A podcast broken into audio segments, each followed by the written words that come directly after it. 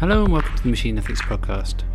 This month I'm talking with Derek Lieben on his new book, Ethics for Robots How to Design a Moral Algorithm.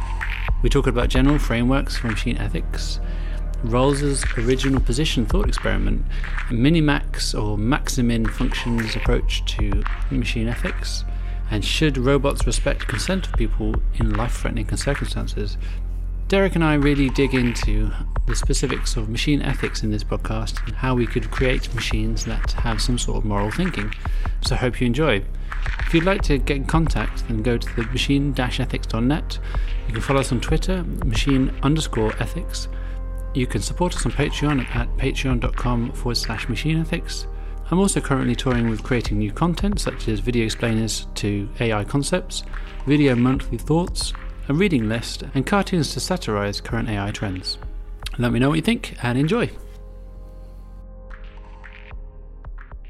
Derek, thank you for joining us on the podcast. Um, if you'd like to quickly introduce yourself, that'd be great.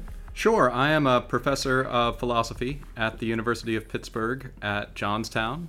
I have been teaching there for about seven years now. And I started out working on ethics and moral psychology. And mm. for the last few years, I have gradually transitioned into the application of ethics and moral psychology to computer science and robotics. Awesome. And um, you mentioned to me that you were writing a book, which is, I believe, out now, which is The Ethics for Robots How to Design a Moral Algorithm. Is that right? That's right. It just came out a couple weeks ago. It is available on the Routledge website and Amazon.com. Yeah, awesome. So that is a, I mean, in my personal opinion, that's quite a bold title. um, you've nailed it. So, do you have like the secret sauce that um, obviously we'll go out and buy the book and, and check out what you have in there? But what what can you tell us about the general um, broad strokes about your arguments within that? Sure. Well, the first thing I might say about it is that I've been gradually recognizing a difference in the field between ethics for machines and ethics of machines. And I know on your podcast you've had a lot of conversations about both. Mm. Um, usually I distinguish the ethics of technology as having to do with the permissibility of our behavior, how we act, what kinds of machines it's acceptable for us to make and not acceptable. Um, and so I've heard a lot of conversations you've had your, with your guests about um, invasion of privacy issues, mm-hmm. um, issues having to do with uh, human robot relationships, and so on. Uh, so that all falls into the category of how it's acceptable for us to behave in relation to technology. But the ethics for machine side of things, I think it's a different story. It's how do we want machines to be behaving? Hmm when they are actually making decisions relatively autonomously, is there a way for them to guide their behavior using principles that we think generally are good guides for moral permissibility?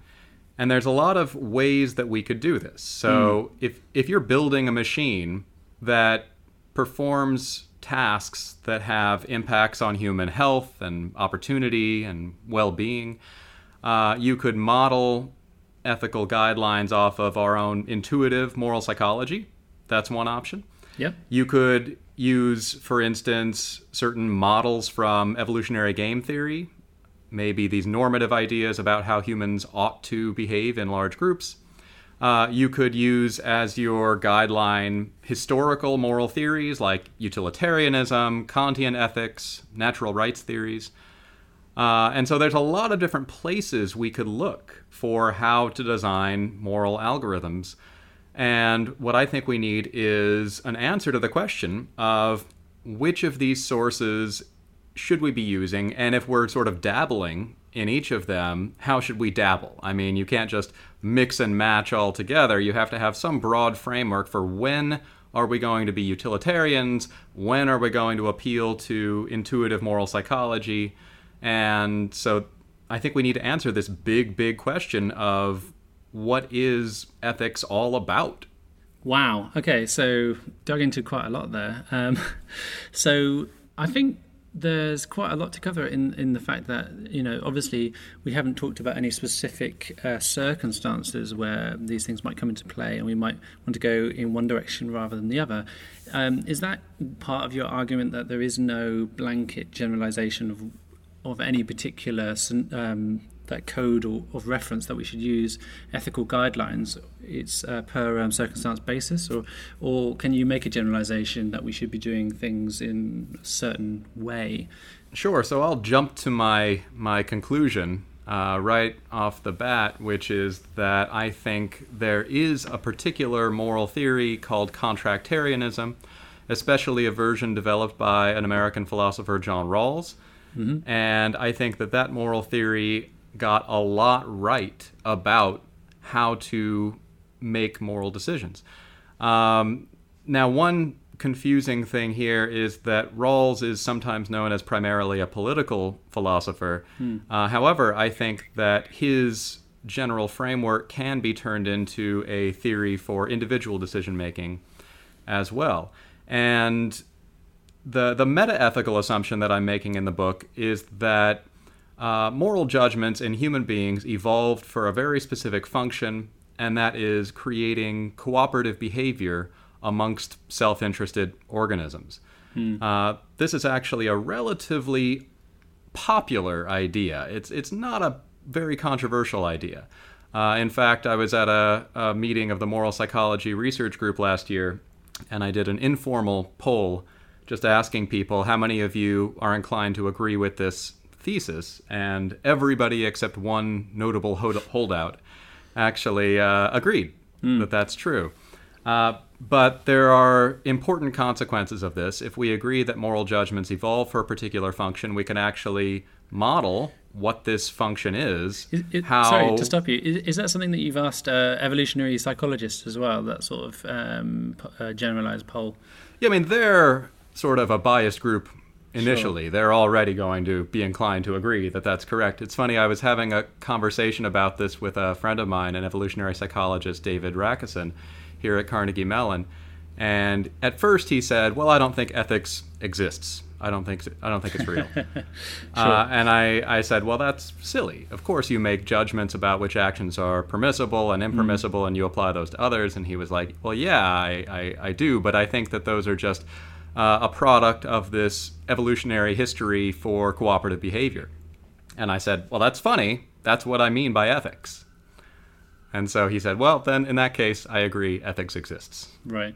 Good. Well, so, it sounds like semantics then. There is a lot of semantic confusion. A lot of people are inclined to say that they don't think that ethics is real or that mm. ethics exists.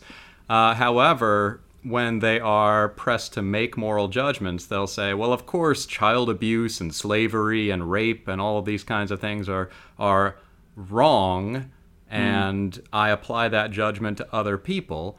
And the uh, immediate response to that is, well, that's ethics. That's what ethics is all about. Yeah. So the need for developing a general framework for moral decision making is coming from the growing sophistication of autonomous systems. Uh, the most prominent of these are obviously self driving vehicles or driverless vehicles. I know some people get angry when you call them self driving. You hmm. say, well, you're not, you're not a self driving person. Are they self driving cars? Let's not worry about that. Sure. But self driving cars are the most obvious kind of technology where they're going to be making decisions that could potentially affect the safety of human beings uh, they're going to be making choices about which kind of humans to value over others, or in what situations to swerve or accelerate, and so on.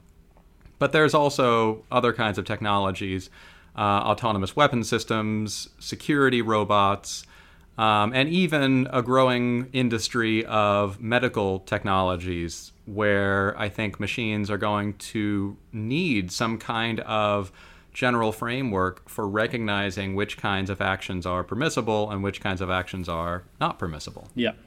So we were talking about Rawls earlier, um, and you were saying that you have this idea of contractualization. Is that the phrase you were using? Yeah, yeah. So academics can get a little bit wonky about their mm. jargon here. Um, let's say there are there are two different words for this. One of them is contractarianism, and one of them is contractualism. Right. Uh, I don't get too hung up on these distinctions. I call it contractarianism.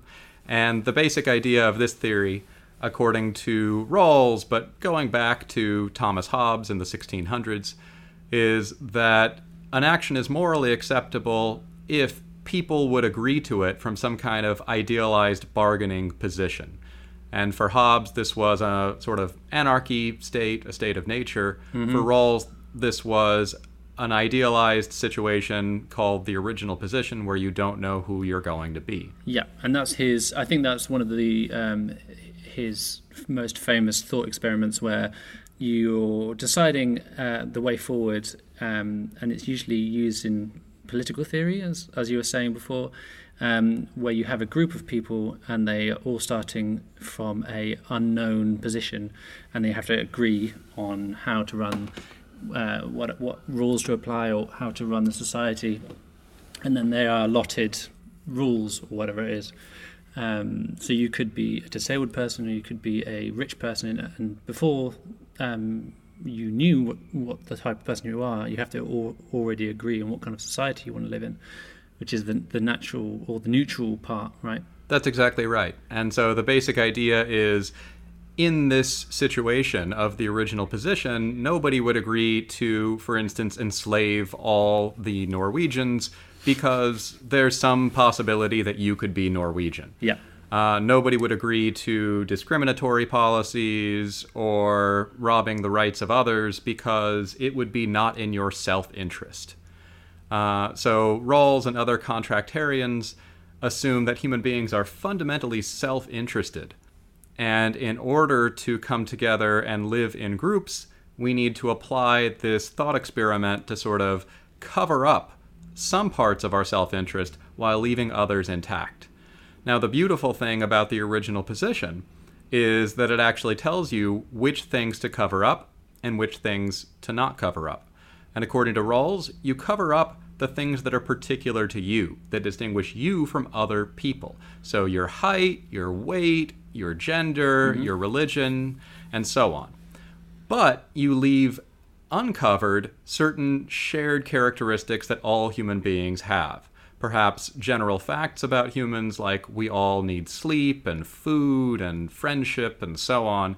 Um, and also psychological characteristics, like humans respond well to incentives. So these are the kinds of things that everybody has access to in the original position. And this is important in terms of a moral theory because it creates a division between what Rawls calls primary goods and secondary goods. So, secondary goods are the kinds of things that some people like, but other people don't necessarily care about, like television and coffee and whatever. Coffee? No, Um, surely that's a primary You know- it's funny. I had a friend of mine in graduate school who who was very suspicious of me because I never drank coffee. He said, "You're you're too suspicious. I, I think you're a spy of some yeah, kind." Yeah, definitely not a professor. That's right. um, on the other hand, primary goods are the kinds of things that all human beings care about. And this is important for a moral theory because it turns out the kinds of things we intuitively judge to be moral, morally wrong, like murder and kidnapping and abuse, usually have to do with some kind of damage to primary goods, the kinds of things that all human beings care about and value. And so that's, I would say, the the basic idea of Rawls's. Uh, well, I don't want to call it a thought experiment. You know, use that term, and that's a bit of a yeah. pet pet peeve of mine. Uh, Rawls never actually uses the term thought experiment. I, I like to think of it as an abstraction, an abstraction from a particular situation of self-interested humans coming together in groups Yep. and trying to find some kind of cooperative solution to this. And in addition, I want to talk about applying this theory to individual decision making, not necessarily policy, but how should people actually move around and act in the world? And one way of doing this is to say that I'm going to maximize the worst off outcomes of every kind of distribution of primary goods in my behavior. Um, this is a rule that Rawls called the maximin principle. Uh, and it also has a history in game theory. That's where he got the idea from. So Rawls thinks that from the original position, all self interested people will act to make the worst person as best off as possible. And in a political sense, this is relatively clear what it means. It means that we should enact policies that make the poorest people uh, best off before we do things to benefit the rich. Now, I think that's correct, but that's not what I'm talking about necessarily. What I mean is if you are acting in a way that you can predict the effects of your actions on the primary goods of other people around you, for instance, you have to make decisions about other people's health and their opportunity and their property. You can actually, if you could assign numerical values to each of those payoffs, you could run this maximin principle as a kind of utility function over hmm. your actions. And then essentially try to perform the action that makes the worst person in your environment as best off as possible. So um, I've got a lot of questions here. There's there's Yes. two two things. So there's three things there that um, stick out. The, the first is the the uh, essence of uh, this the Maximin um, game theory type application, where you're saying that you're trying to, like you said, um, maximize the best benefit for the worst off. Um, but then you're talking about uh, assigning um, numerical values and then running, you know, knowing the outcomes.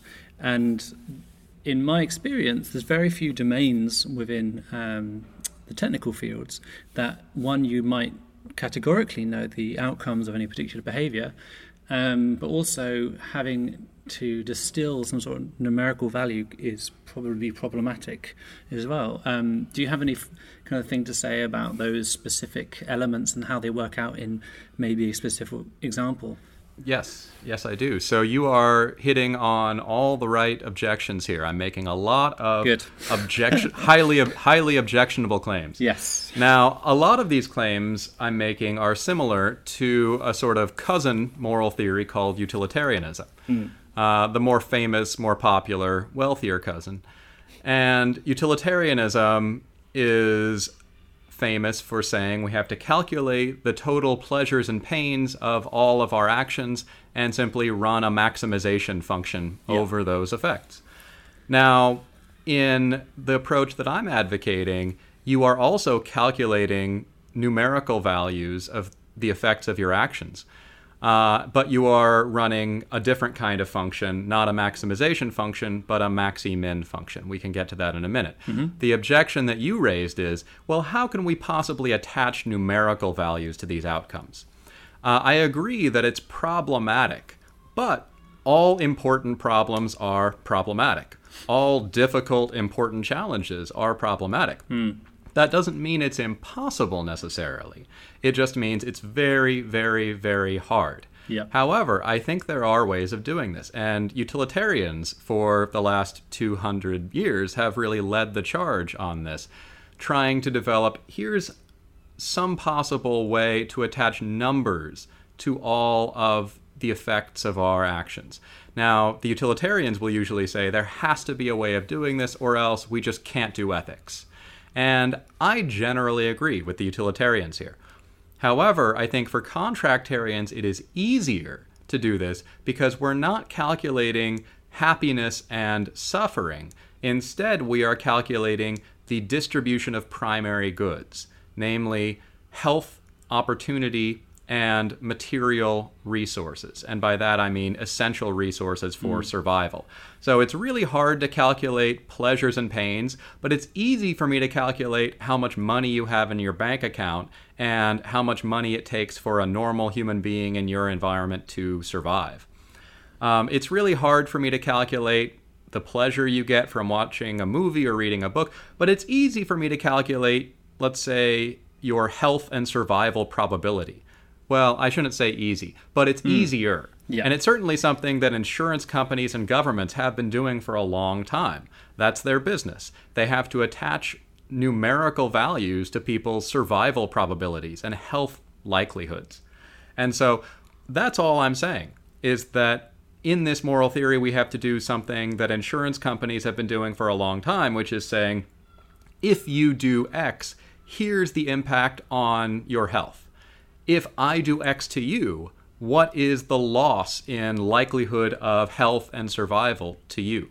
Awesome. Um, so, in, in the book, or just generally, do you have a prime example of how this could be applied um, within robotics? Yes, I do. So, uh, the three main areas that I talk about are the application to autonomous vehicles, mm-hmm. autonomous weapon systems, and what are sometimes called care bots or autonomous medical technology. Yep. Um, and so, in each of these domains, it's important, I think, for a machine to actually predict what the outcomes of its actions are going to be on the primary goods of human beings.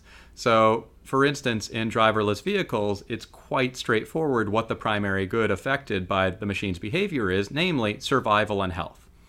And so, if it's possible to actually develop a kind of metric for in this kind of collision, here is the impact or health benefit or health loss mm. to the people in this vehicle, the pedestrians here, the cyclists, then we could run a kind of maximin utility function over that data. Now, once again, that is incredibly difficult. And a lot of the engineers that I've talked to who are working on these kinds of technologies say, well, why would you do this? Why wouldn't you just design the machine to avoid collisions entirely? Yeah. And my response is that would be lovely.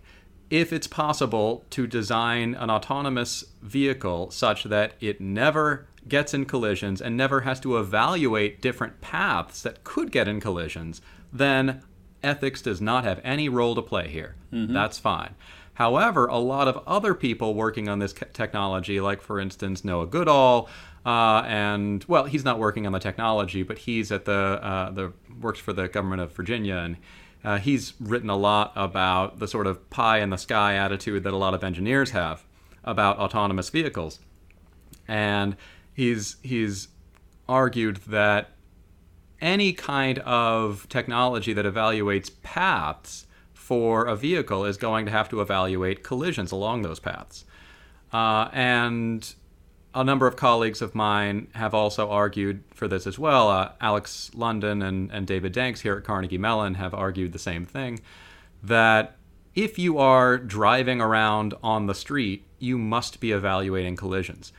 And do we want an autonomous vehicle to be evaluating every collision equally? To be evaluating a collision with a pedestrian and a collision with a wall equally? And I mm. think the obvious answer is no, those shouldn't be evaluated equally because they're not equal. And so the response to the engineers who say this is silly is well, it's a little silly, but what you're doing is even sillier. I, I that um, fascinating that because it, seems so obvious to me, and hopefully some of the uh, listeners of this podcast that you may need some sort of thought process that goes into evaluating, like you say, like in these circumstances, if there's going to be um, a decision to go into um, some sort of collision state, that you might evaluate maybe the best way of entering that state or doing some sort of processing, which we might say is an ethical dilemma. Um, there's lots of stuff in the news about these sorts of cars that can kill you and things like this. Um, I try not to. I try to stay stay away from those things, but it's um, essentially making those decisions in the physical world. What is going to be the best outcome for this, you know, specific issue problem that that we're entering into, and with cars, that's obviously um, you know crashing into pedestrians or cyclists or walls or just the myriad of things that exist in the real world.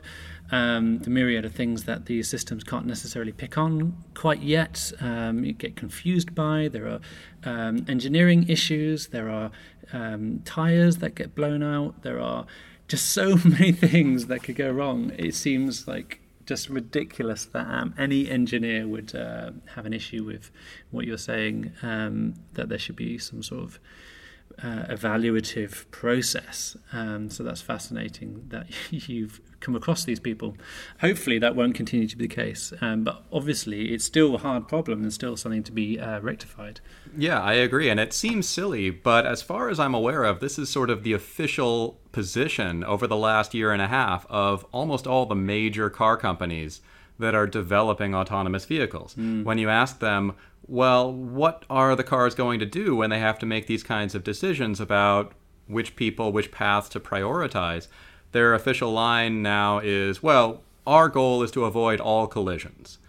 And that's just impossible. If you Yeah. are moving around at greater than one kilometer per hour, then you are going to have to make decisions about which paths are better than others. Granted, yes, agree. Um, so what you're saying is the possible um, solution to this predicament is that we have some sort of Rawlsian um, contractualized implementation of game theory built into these systems, which has some sort of cost um, efficient that is worked in depending on the circumstance or the different um, how you were putting it the primary um, resources was it Mm-hmm. Yep. Primary goods or primary resources. primary Yes. goods yep and all this comes together to create an algorithm which is working within the robot or the car or the, um, to then produce a decision or produce a reaction or path or whatever it is That's right. And one assumption that I am making is that moral constraints are what could be called hard constraints, that they don't supersede other kinds of goals the system might have.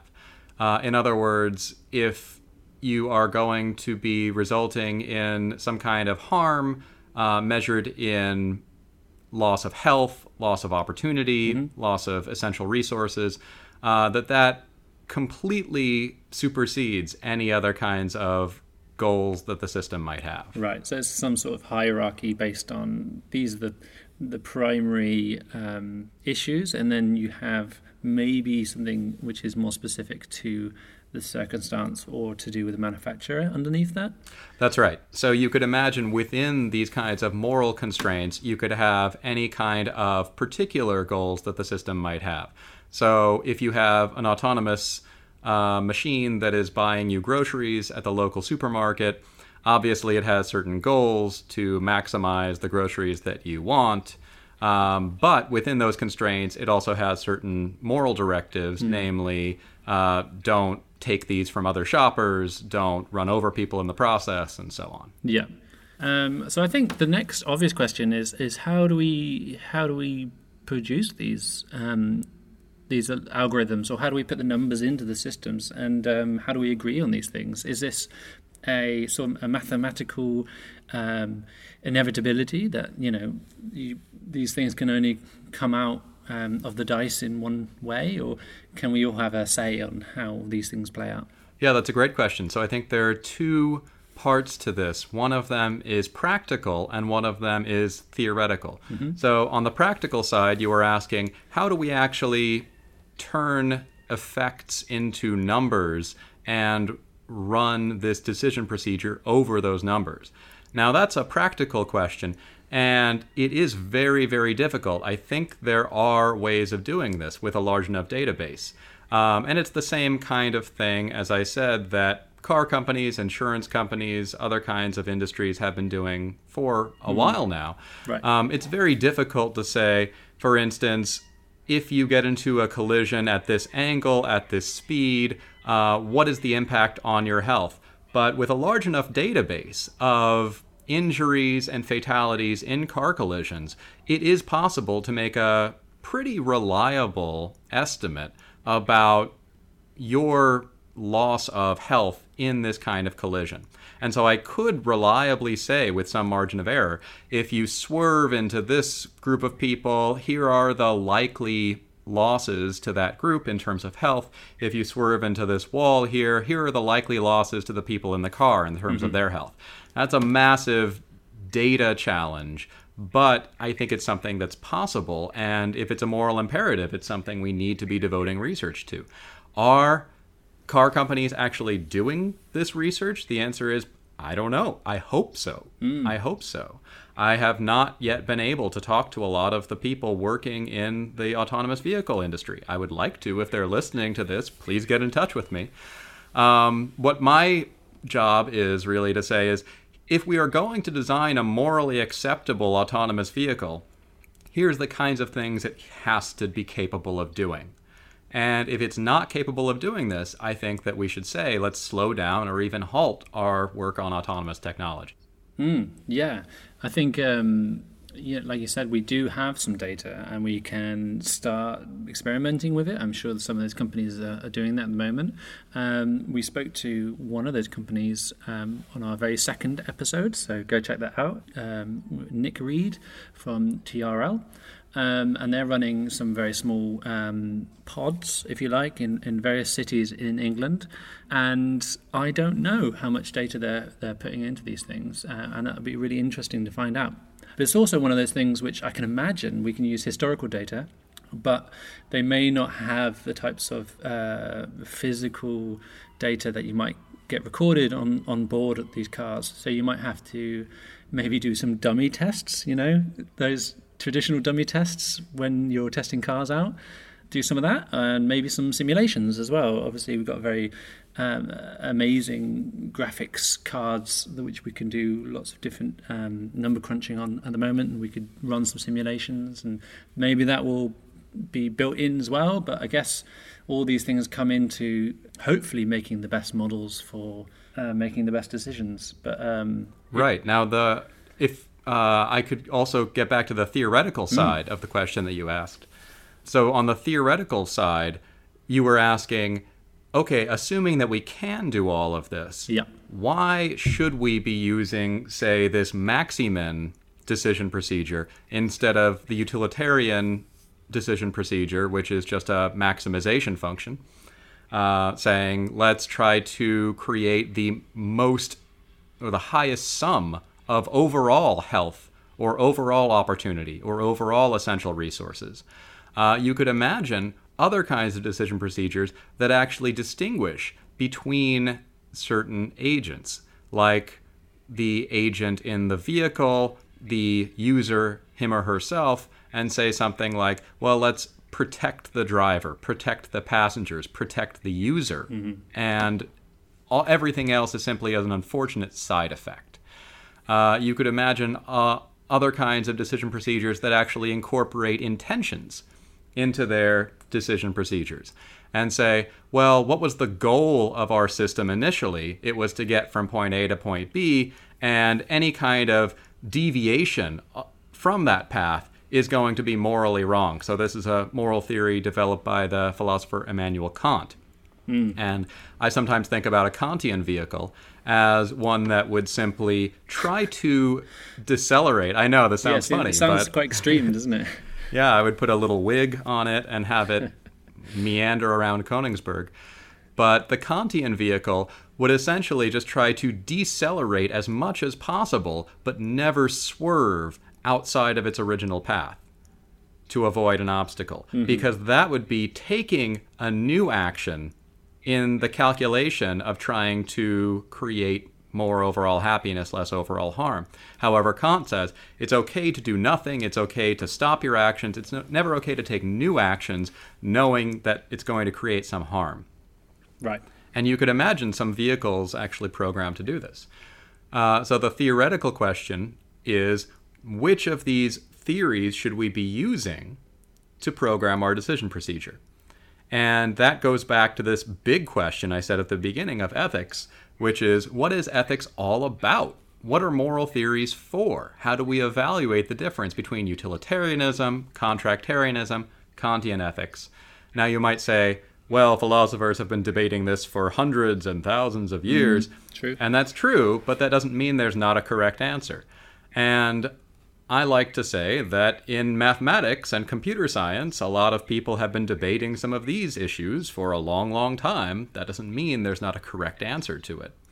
And so I think the correct answer actually has been coming from the progress in evolutionary game theory and the recognition that moral judgments evolved for this particular function. Mm-hmm. If we could actually step outside of our moral psychology and look at this function formally, which I think evolutionary game theorists have been doing, we can say which of these theories is best at actually accomplishing this function, namely producing cooperative behavior. And my answer is I think contractarianism is best, and I have arguments for that. Great. Um, is the next step working with um, some practical applications and, and running some experiments? Yes, there are lots of next steps to this. I Right. like to think of this book as just a opening salvo, my sort of manifesto. Here's what ethics for robots should look like if we are going to design them. And then from there, I'd like to start getting involved with, as you said, some simulations, some uh, attempts to look at what would, say, a Kantian vehicle, a utilitarian vehicle, um, a contractarian vehicle look like in the world. Um, there's been some efforts to do this. A philosopher here in the U.S., uh, Nick Evans, just got a an NSF grant from our government to look at that, and I'm hoping to uh, work with their group and some other groups to uh, really push these projects along because I think that's where the um, the results are going to come from is by designing real machines and simulations that perform according to our theoretical claims about how they should perform. Yeah, totally. I, I have this um, fun idea that when you've hit across this solution, that we have this kind of service which is called, you know, it's an API for ethics, and you just plug yourself in. Uh, That's um, pretty ridiculous, and um, it would be some sort of mad. Uh, huge database in the cloud that every circumstance for any application was held there, and you could just query it. Um, I'm guessing. I mean, that's not. is that I not- don't think that's. I don't think that's insane. No. I don't think that's insane. In Good. fact, if you imagine a sort of robotic housekeeper, you know, a sort of Rosie the robot from the old Jetsons cartoon. I don't know if that reference Yeah, makes yeah, any yeah. sense to you at all. Imagine Rosie the robot going around the house doing laundry, cooking food. Rosie the robot is going to have to know a lot about what sorts of behavior produces harm to human beings. Rosie's going to have to know not to poison you with certain chemicals, um, not to stab you while she's making the dinner, um, not to set fire to the house or set fire to you, not to drown you, and so on. Um, now, this might sound simple, but I think it's actually a lot more complicated than we think. And this this database you're talking about uh, of which kinds of actions create losses in primary goods and how much those losses are, I think that's a good idea. Great. So, um, if anyone's listening and has some investment money that they've got burning in their pocket, just let me know and we can, we can have a chat. Um, so, we is there anything? Um, we're getting towards the end now. Um, is there anything else you want to uh, touch on before we go into our last question? that we've been talking a lot about the application of this um, discussion to autonomous vehicles, but an area that I think is emerging where not a lot of people have been talking about ethics is um, autonomous medical robots, machines that might be taking care of the sick and the elderly, where it is important to actually have some kind of framework for which treatments are acceptable, which treatments are not acceptable. Imagine that a patient is dying. You could have an autonomous care bot apply uh, CPR, apply the use of defibrillators. When and under what circumstances should these treatments be applied? um, once again, you would need some sort of database for figuring out which treatments are going to result in loss and gain of health and safety. Uh, in addition, an important component that there's not usually a lot of discussion of is consent. And there needs to be a role for consent, especially in its application to medical technology. Um, so here's a fun case. And by fun, I mean agonizing and terrible. Uh, imagine that there's a patient who desperate who is choking and needs a tracheotomy uh, instantly, uh, and the autonomous uh, care bot uh, is about to apply the tracheotomy, and the patient says, "No, I don't want that. I don't want anything in my throat. Please, please, I don't want it." Uh, should this robot respect the consent of the patient, the wishes, and allow the patient to die, or perform the tracheotomy? Oh, you're asking me. Um, Yeah, that's not rhetorical. Okay, cool. Uh, so, I think if I was um, abstracting myself from my personal uh, autonomy, I would say, surely as a human race we want to preserve and continue and in most circumstances that is the correct decision. But i guess if you have a strong religious views or maybe you're in a lot of pain and um, you decided that this is the time and you didn't want to i mean all sorts of various circumstances um, then your choice is your choice. But um, i feel like that would be less there would be less circumstances when then that would be the case. And i guess in that circumstance do we blanket say that no one is allowed to say no in that circumstances? Um, it's a very difficult uh, when we're working with statistics like this it's very difficult to say uh, no in these fringe cases do it but in these other cases don't do it. So uh, i think you can get yourselves um, you know tied up in knots trying to to go through all this sort of thing. Um, so that's a very right, interesting the, issue. Yeah. But the problem is a decision needs to be made, and it yeah. needs to be made right now. And there's either you perform the tracheotomy or you don't. Mm-hmm. And this is why a framework for decision making is so essential. You need it. You and you mentioned say you need to know about the religious concerns or the other kinds of values of the person. That's data that this CareBot would need to be programmed with. Yeah. If it's relevant. Mm-hmm. And it's not obvious that it is. And so that's why we need some kind of discussion for what kinds of data is relevant. There is some data that I think should not be relevant, like, for instance, data about the ethnicity mm-hmm. and the political attitudes of the people in the environment. Um, there's this uh, fun simulation you could play around with called the Moral Machine Game uh, that the MIT Media Lab developed. I don't know if you've played that or not. I have indeed, yes. Yeah, uh, I have some serious objections yeah, to that. So do I. um, and and one of them is simply that the most of the information is morally irrelevant. It shouldn't yeah. be relevant whether the person is male or female, fat or thin, unemployed or employed. And this is another important issue in designing moral machines. What kinds of information is or isn't morally relevant?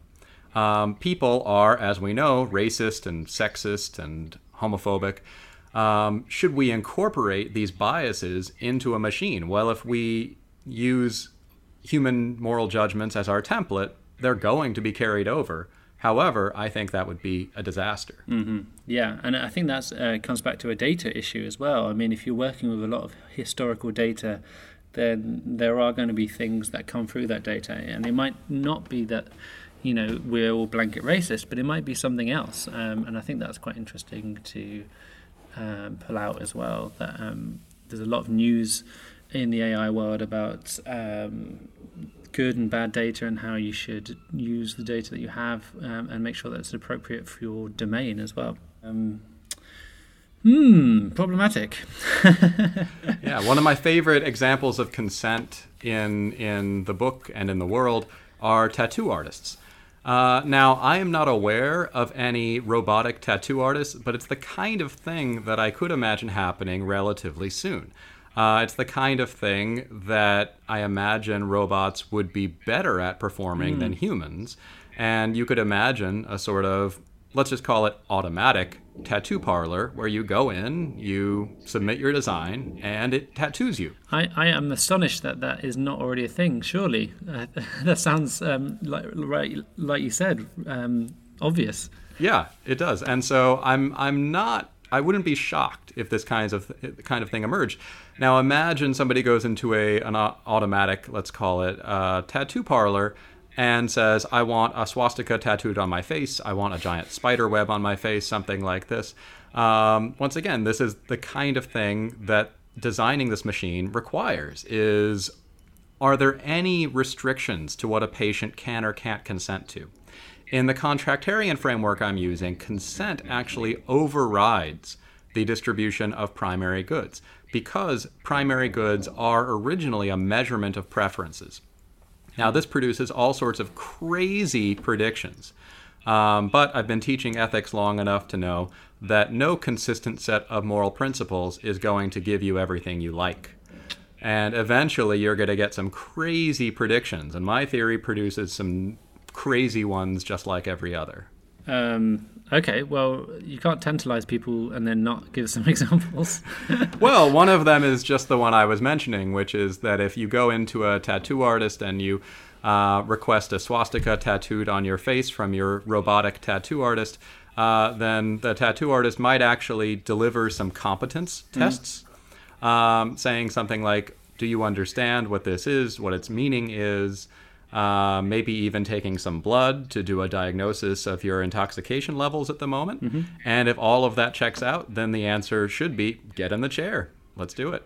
Cool. Uh, similarly, in autonomous vehicles, if you are maximizing the health of the worst off person, then you produce some really weird scenarios where it turns out it's better to swerve into a crowd and give 50 people a broken leg than to swerve into a single person and give one person two broken legs. Wow. I guess um, uh, I feel like that could make sense. I don't have any broken legs, so I couldn't really um, speak from experience. But um, this is the sort of thing which, um, as moral philosophers, we have to deal with, um, and communicating this stuff to developers and um, entrepreneurs and uh, public people.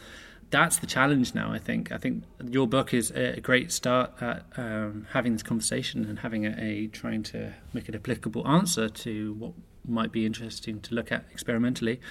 Hopefully, that evol- evolves into something practical that we can start rolling out in, in factories and stuff like that. But it's still um, very much at the the beginning of the coalface of, of trying to make all this stuff work and having to deal with these really interesting questions of you know what's best in this bad scenario. You know. I agree, and I agree that it's just the beginning of this kind of work. I, I see the, my book is sort of advocating for people to start getting involved in this and introducing some of these problems. Um, I'll just add really quickly. I think that that prediction I mentioned is is crazy, and I feel like, oh, I just don't agree with that. Mm. But unfortunately, as a moral philosopher, uh, my feelings don't matter at all, um, and my intuitions are useful in the sense that they have evolved for a particular function, but so have our physical intuitions, and those sometimes are incorrect as well. And so I I want to pay attention to my feelings and intuitions, but learn to if it turns out the best theory I have contradicts them, say, well, I need to just go with the theory. Mm-hmm. Great. So we're getting to the final question now, uh, Derek. So thanks very much for your time. We usually ask people what AI is at the beginning. So if you could give us a sh- super sharp, short definition, that'd be awesome. Um, but what I'd really like to know is what excites you and what scares you about um, AI and the use of this autonomous uh, software in the future. Good. And so some people ask me why I called my book Ethics for Robots rather than Ethics for AI. And I define robots and AI a little differently. This might be uh, specific to me, but the way that I define these terms is I think about uh, robots and AI both as autonomous systems, meaning that they can perform complex tasks with minimal human supervision. Um, but robots, I usually think about as embodied, moving around in the world, mm-hmm. whereas AI doesn't necessarily have to be embodied. Um, in addition, I think about AI as performing a more general category of tasks, whereas robots are usually focused on one specific kind of task, like driving or killing people or having sex with lonely humans. And so that's the kind of distinction that I make between AI and robots. Um, now, the question of what is AI, uh, it's funny, I taught a seminar in the spring called Ethics for artificial mm-hmm. intelligence, and we spent the first week talking about this. Uh, and we realized that in order to talk about artificial intelligence, you have to get into the question of what is intelligence. And then you just dive into the rabbit hole of philosophy of mind. Mm-hmm. Uh, again, I don't think this is an impossible question to answer. I think it's just very, very, very difficult. Um, I usually think about intelligence as the ability to integrate a large amount of diverse information to produce a decision over that information. Um, and so intelligence is a spectrum from you might say, very simple forms of intelligence to complex kinds of intelligence. Is there an upper bound on that spectrum of intelligence? I don't know. Perhaps mm. not. Yep.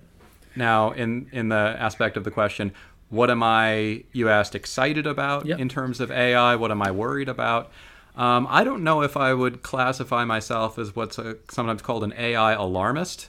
Uh, I've been talking a lot in in my classes about the arguments from say Sam Harris and Nick Bostrom, mm-hmm. and even it's catching on to Elon Musk now a little bit. Um, some skeptics in the community have raised their counter arguments, say Gary Marcus and Steve Pinker. Uh, Gary Marcus is actually a former professor of mine, and so I I'm a little bit uh, inclined to find his arguments more persuasive. Mm-hmm uh, just because of my own uh, unfortunate human foibles. But I, I, I agree with both Pinker and Marcus that uh, we do not have to worry anytime soon about AI suddenly wiping out the whole human race. Um, that the the news of the death of humanity has been greatly exaggerated.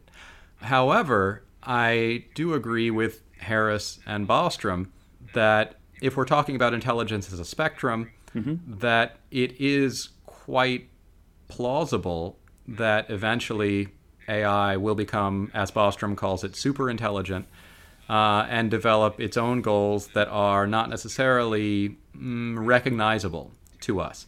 Now, one one way that I would diverge from them is that if there are facts about which actions are permissible and not permissible, which I think there are, any super intelligent AI would actually be better than we are at understanding and recognizing those facts. And perhaps the AI system, if it were super intelligent, would actually be better than we are, uh, morally speaking. Hmm. Um, in fact, if you think about most of human history, imagine AI were developed 100 years ago or 200 years ago, and it's looking at uh, the society of slaveholding, you know, yeah. racist nationalists, and it just says this is awful. You, are all terrible people.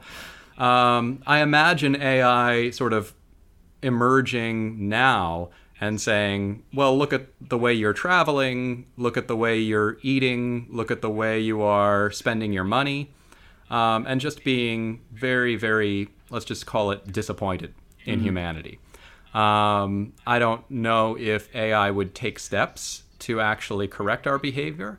Um, but if it were following this Maximin procedure, um, the steps that it took to, for instance, force us to stop eating meat in factory farms and stop driving fossil fuel vehicles and so on uh, would be, let's just call them gentle steps that don't necessarily uh, require any any violence, um, but might prohibit people from doing a lot of things they want to do. And that's mm. also just what ethics is all about. You don't always get what you want. Yeah. Or if you don't get what you want, then you have to dream up some different ethical, you know, um, theory to then counter argument. Yeah. Um, right. So that's if there's if there's no facts about ethics. If if there's no fact about which actions are right and wrong, yes, yeah. then then you could just, do whatever you want. Yeah. But if there's not, then I don't get to you know eat a bunch of human burgers and drive around in my my fuel burning uh, Hummer all day long. Unfortunately. Yeah, um, which is you know where I want to be, obviously. Cool. Well, thank you very much for that, Derek. Um, I'll see you in your um, Hummer um, at the burger lot soon. Um, thanks very much for your time. If anyone would like to uh, follow you, find out about your book, uh, read your articles, how can they do that? Uh, I have a Twitter handle that I've started up called at Ethics for Robots. And I also have just started making a set of YouTube videos to go along with the book, but I have not put them up yet. I should put them up this week and they will be searchable online. Yeah, and the book's called The Ethics for Robots how to design a moral algorithm. And thanks very much for your time. Thank you. It's been a pleasure. Awesome. Thanks.